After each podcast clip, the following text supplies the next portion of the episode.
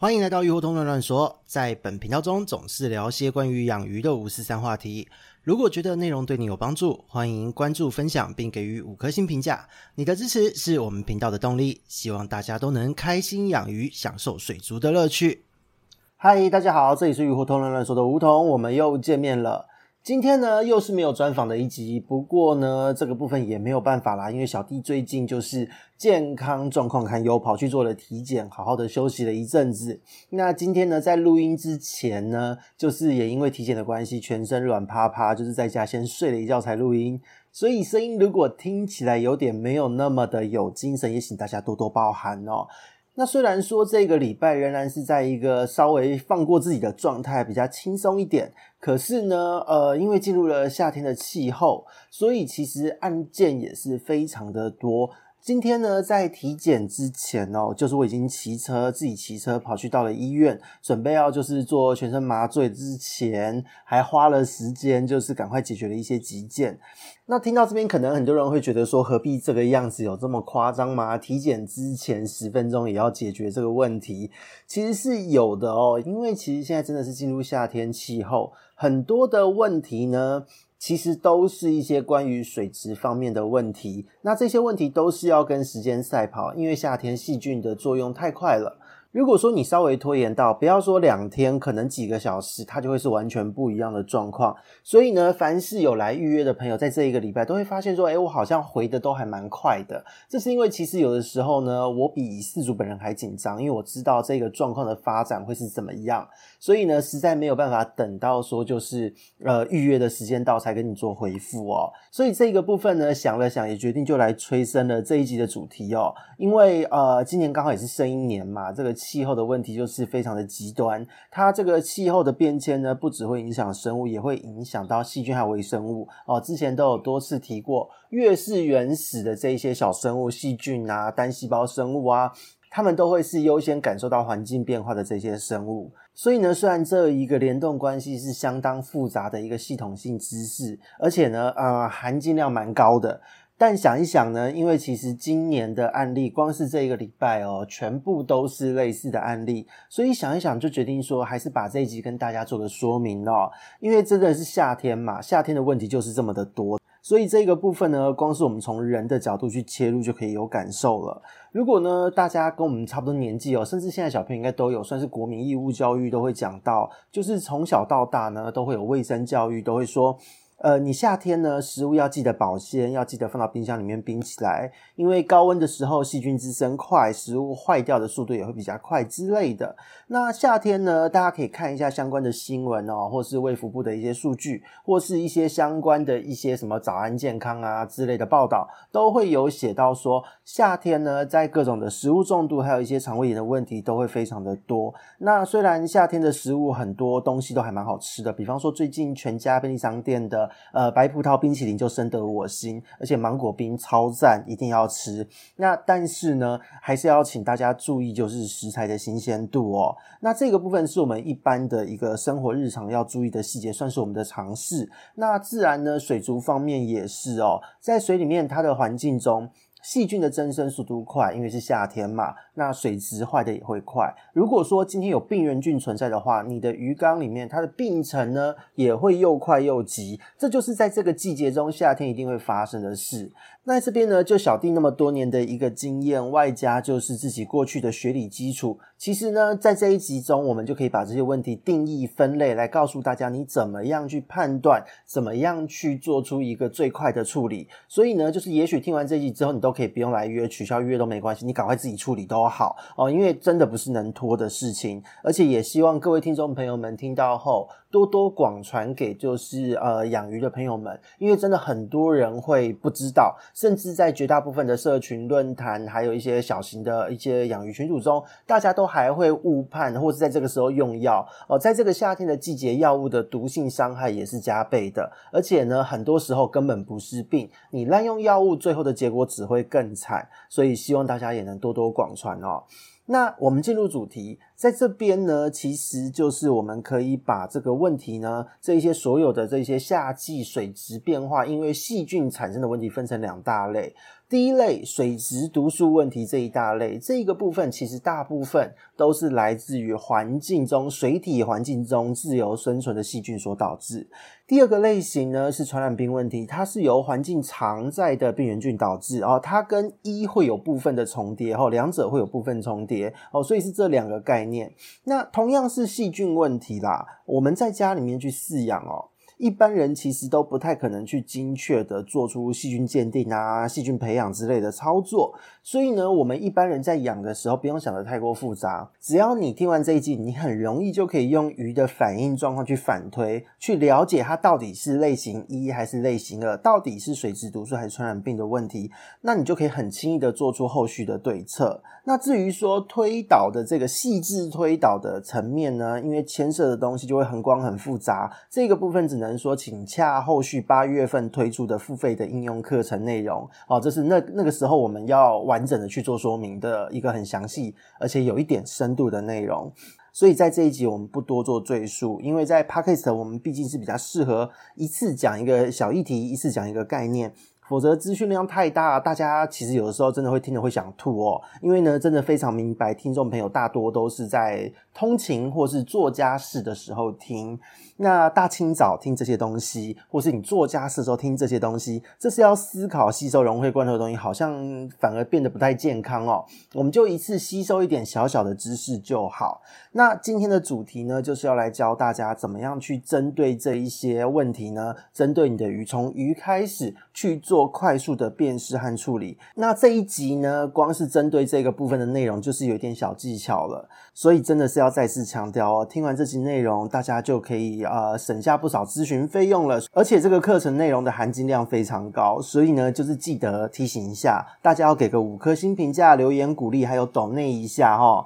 当然呢，就是也要再一次讲一声，如果你要吸收完整的资讯，买付费课程绝对是最快的。而且如果你买的是目前的入门课，就是还附赠五次免费鱼类疑难杂症的咨询哦，非常划算哦。好了，讲到这边自己 Q 自己的一个业配结束哦，我们真的要进入主题了。首先呢，我们在今天的这个内容中，我们要先来讲原理，再来我们会讲怎么样快速判断，还有相对应的对策。否则，如果你不知道原理，你在听后面的判断和对策，你可能会有一个大混乱的状况发生。那原理的部分呢，就是我们前面提到的两大类的问题嘛，水质毒素问题，还有传染病的问题，主因这两大类都是来自于细菌。那我们针对细菌去做一个简单的介绍哈，大家可以当做是在听故事哦。水里面的细菌有非常多的种类。会影响水质毒素的细菌有第一个消化菌，再来就是有的没的水里面的这一些腐生菌和异营菌。那这些东西呢，是会让你的水浑浊、很讨厌的东西哦。过量的话会非常讨人厌，但是它们一定会存在。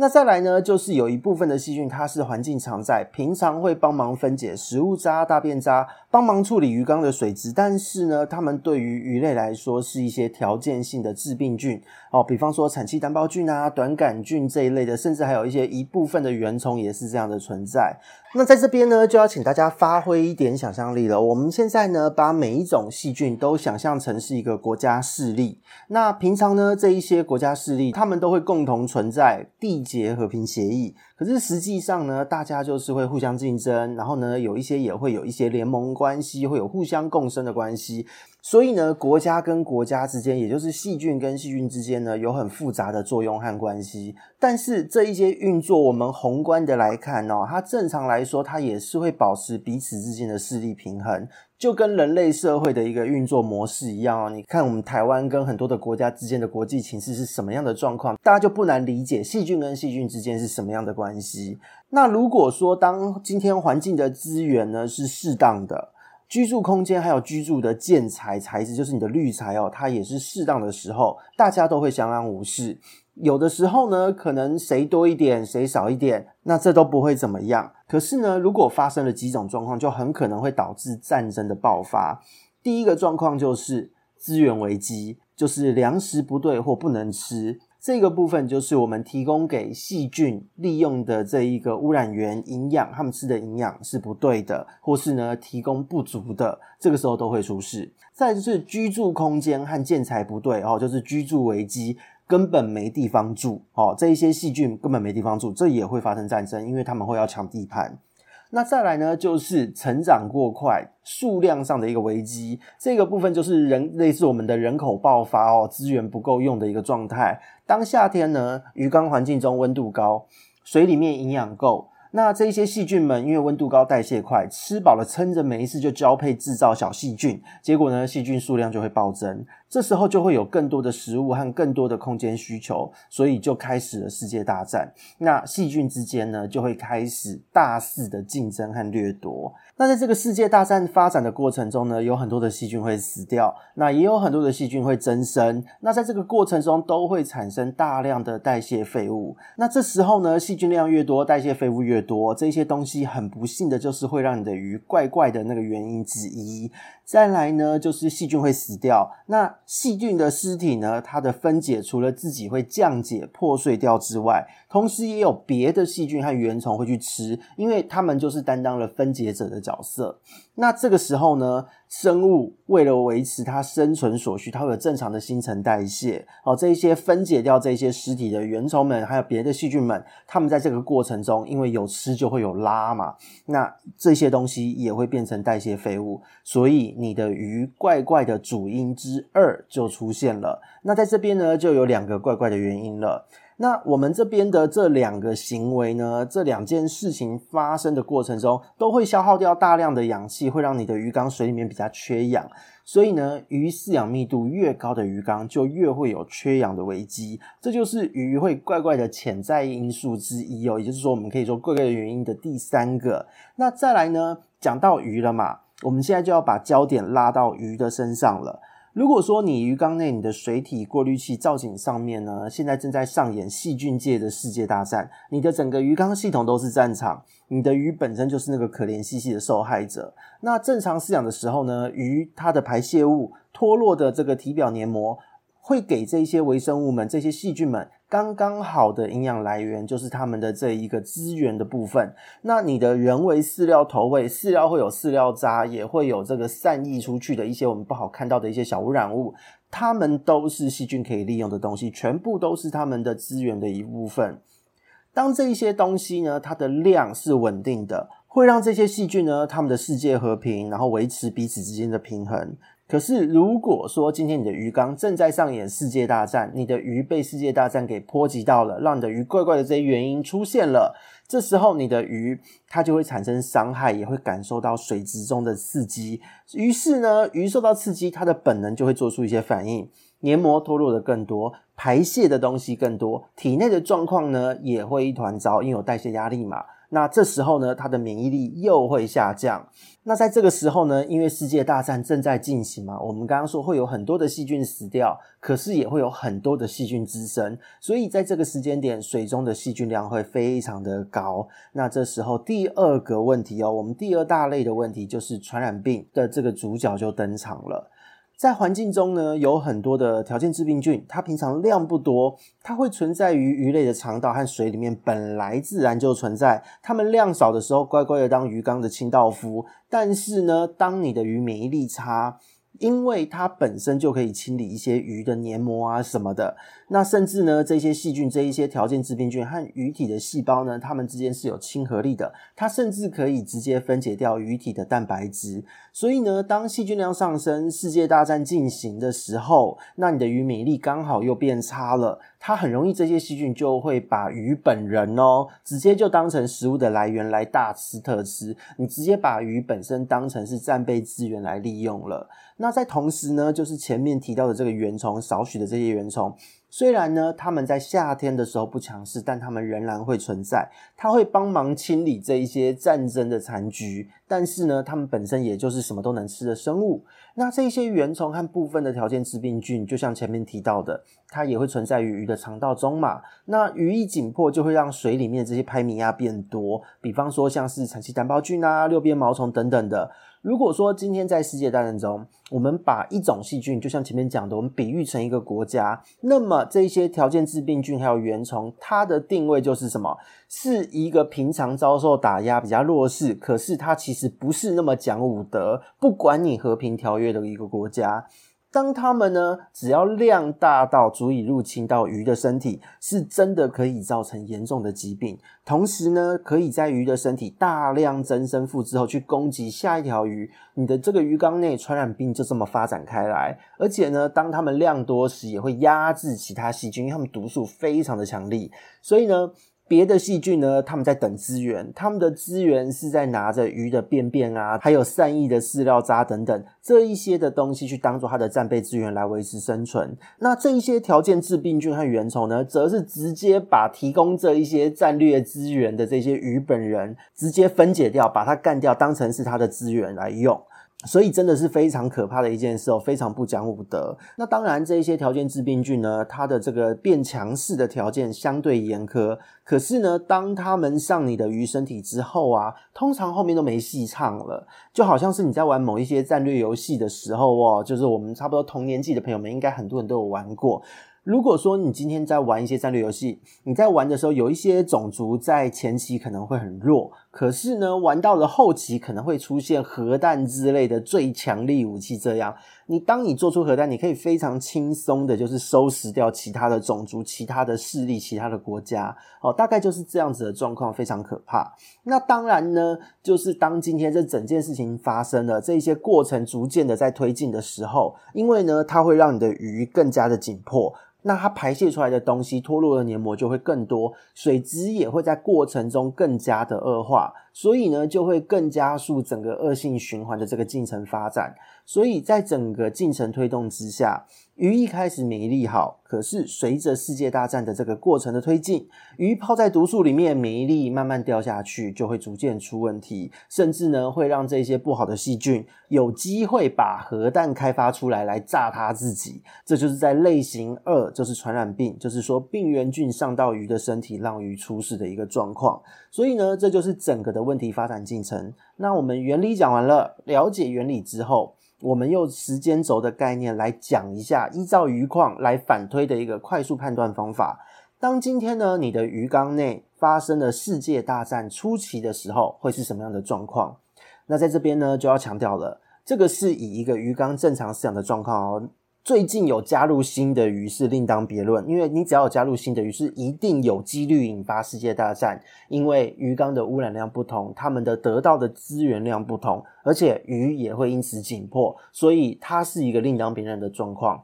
因此呢，当今天如果你没有加入新的鱼，通常当你发现如果你的鱼缸内最强势或是最弱势的鱼开始。零星出现就是泳姿漂移啊，然后呢，没有什么精神，那它的这个黏膜体表黏膜增生，全身都均匀发白。可是如果你丢东西，它还是会吃。那其他的鱼看起来还是游得很开心，没有异状。这个时候你就要把这两只鱼哈，这可能是最强势或最弱势之一，或是会同时出现，不一定。这个状况发生，你就要当成是警讯，因为这已经是你今天鱼缸中细菌世界大战的初期阶段了。那再来呢？当随着时间推展，如果说他们世界大战没有很快的收手，你的鱼缸环境的水质没有很快的改善，他们继续打架打下去，这个时候你就会发现，最强势或是最弱势的这一只鱼开始出现假尾，开始喘，然后呢，食欲下降或不吃，而其他鱼呢，本来很活泼，好像没事一样到处跑的呢，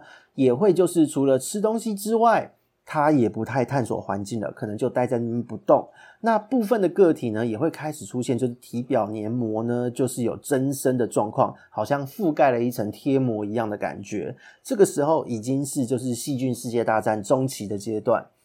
那随着时间的推移呢，你如果还没有注意，继续让它往后走，你就会发现说，到了世界大战后期。鱼呢，最强势或最弱势，也就是最先出现问题的这一只，它会准备翘辫子，而且翘辫子之前呢，肌肉会发白。有一些鱼甚至会开始回旋状的游泳。那其他的鱼呢，也会开始夹尾，哦，普遍都不吃，大家也会开始喘。那甚至会出现一些零星的死亡，而且做什么事情，哈，饲主这时候做什么动作，好像都很难完全恢复。大部分来做咨询的朋友们，都是已经在世界大战的中期或是后期的时候才来。如果到了后期你还没有来，或是说你今天有出现别的乱子，你今天加入了新的鱼，这个时候就会构成一个所谓的呃任务开启的条件，就是所谓细菌世界大战的末日条件哦，就是核弹要出来咯，你的鱼出现了感染的症状。可能是烂鳍、烂尾、烂鳃、鞭毛虫感染、肤霉病、梨形似膜虫感染，全部都是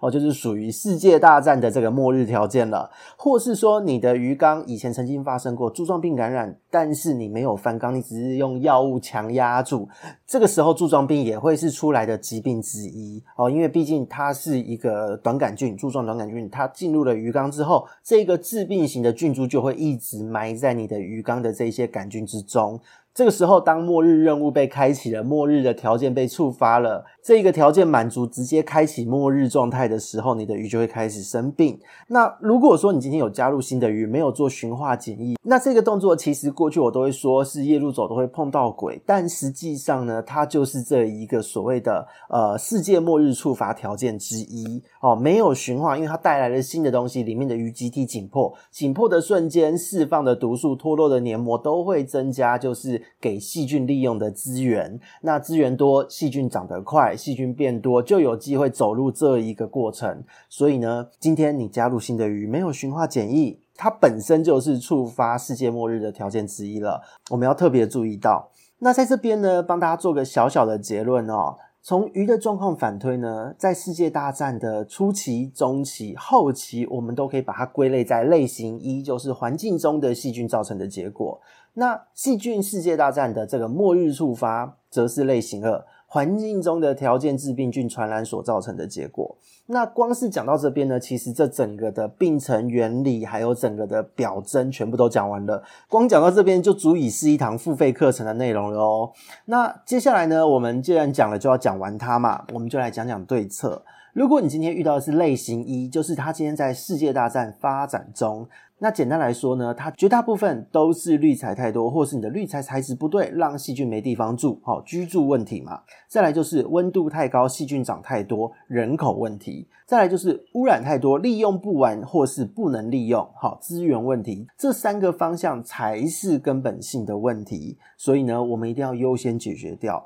如果在这个时候，因为你不知道它是在世界大战的哪一个阶段，你如果觉得怪怪的，你就先下药，或是你定期下药。你每一次的下药都是你让你的鱼变得更虚弱，而且会让细菌重新战争一次。那你的鱼呢，又会毒上加毒，等于它会长期泡在毒水中的这个毒哦，是更多元的哦，真的会短命，或是被阉割掉，不能繁殖哦。所以在这个时候，你凡是遇到类型一的状况，在世界战争中，你在这时候下药是没有意义，反而会伤害鱼的行为。那当我们了解了这个原理后，处理的逻辑就会非常单纯。细菌的居住问题，我们就是调整滤材，最好全部拿出去，通通不让他们打哦，叫他们通通都住手，一次给他们全部清空，各国都归零。再来就是细菌的人口问题，我们就降温，不要让他们长太快。同时，如果你的滤材有移除掉，也就不用考虑它的基本人口数，因为根本就是零，所以没东西可以增生，这样是最好的。那再来呢，就是要讲资源问题，你就不要给细菌资源就好了嘛。那细菌的资源呢，通常都是来自于残饵、死掉的细菌、鱼脱落的黏膜，还有排泄物。所以降温，你让细菌长得慢，鱼代谢也会稳定点，基本上就不会产生太多的资源。那你也不要喂食，让这些鱼都可以好好的休息。那这时候你再搭配多换水。可以减少让鱼排放出来的便便，有一些细菌还正在利用或利来不及利用的污染都可以被移除掉。同时呢，因为鱼它仍然会持续的排泄，它环境常在的一些细菌、原虫这些条件致病菌也可以被换水减少，同时也可以就是透过换水移除掉水中的黏膜和其他的细菌尸体。所以这个部分。非常的重要。那再来呢，就是你可以额外再加入至少千分之零点五的盐巴精盐就好哦。因为如果你用粗盐，有一些致病菌是能利用里面的钙质的。那你如果用精盐，反而简单，反而纯。这时候你可以帮助鱼缓冲压力，更减少排泄物的产生之外，也可以减轻鱼的体内的肝肾代谢压力。它积蓄的毒素呢，也可以被移除掉。这一个部分就是基本的处理对策。总而言之，在这个处理对策之上，只要是类型一，就是世界大战的这个过程中，不论是初期、中期、后期，你不论如何呢，能够在刚开始战争的时候，在初期就能赶快搞定，就是最好，鱼比较不会有长期伤害的问题。而且呢，如果是在世界大战的初期，你发现最强势或最弱势的开始怪怪的哦，进入换季的时候，这个状态会非常的常见。那个时候细菌菌虫已经在更替了，这个时候你稍微加强换水，把滤材调整一下，或是加一点少许的盐巴，很短的时间就可以停止这一个战争的进行。好，这个部分是我们基本处理的一个对策。那再来呢，类型二。就是当今天世界末日被启动了，出现了病原菌，还出现了症状，那拍谁哈，你不仅上面提到的类型对策的几个操作你全部都要做到之外，你要重新 reset 这个鱼缸的状况，直接把这个鱼缸的状况重置，就好像你在玩游戏的时候，你重新开启一个新的副本任务一样。那比较不同的是，你今天你的操作中，我们在类型我们有添加千分之零点五的盐巴。在这个类型二已经触发了世界末日的这个条件，你必须要把盐巴的浓度拉高，因为千分之二以上的浓度呢，除了本来就具有的缓冲压力的功能外，也会开始具有抑制、杀死这些病原菌的效果。当然，不同鱼种鱼况对于盐巴的承受不一样，但是千分之二，如果你今天是从零点五慢慢缓升上去，几个小时拉升一次这一个盐度的梯度，那么。大部分都会是一个没有问题的浓度。那再来就是使用广效型的一个细菌药物，重点是要合法有标示，我们才知道它到底用了什么。那你的操作要正确，这个时候就可以很短时间让细菌界的世界末日的这一个任务呢，赶快解决掉，重新开始新的副本，让你的鱼一切就是重归于和平。所以呢，讲到这边。这一集的内容呢，之前其实是有在外面有帮水族工作室讲过课程。那那一堂课程呢，讲了三个多小时，小弟可是拿了两万多块的酬劳。当然讲的内容是更加细致啦，但是逻辑过程这边都跟大家说了。那听到后还不给个留言鼓励分享五星评价，实在太说不过去了哦。最好还是抖内一下啦，因为这一集的含金量，这个逻辑真的非常的高。总之呢，整个的详细判断基准，还有各种的进程推进的条件，这一些超细致的东西，就像前面讲到的，它会是八月付费课程的内容哦，一定会非常的精彩，大家可以期待一下。但是呢，这一集刚好在现在进入夏天，那本周预约的状况全部都是这两类的钢矿，其实全部都是水中的细菌造成的一连串事情，所以赶快录这一集，直接说给大家听。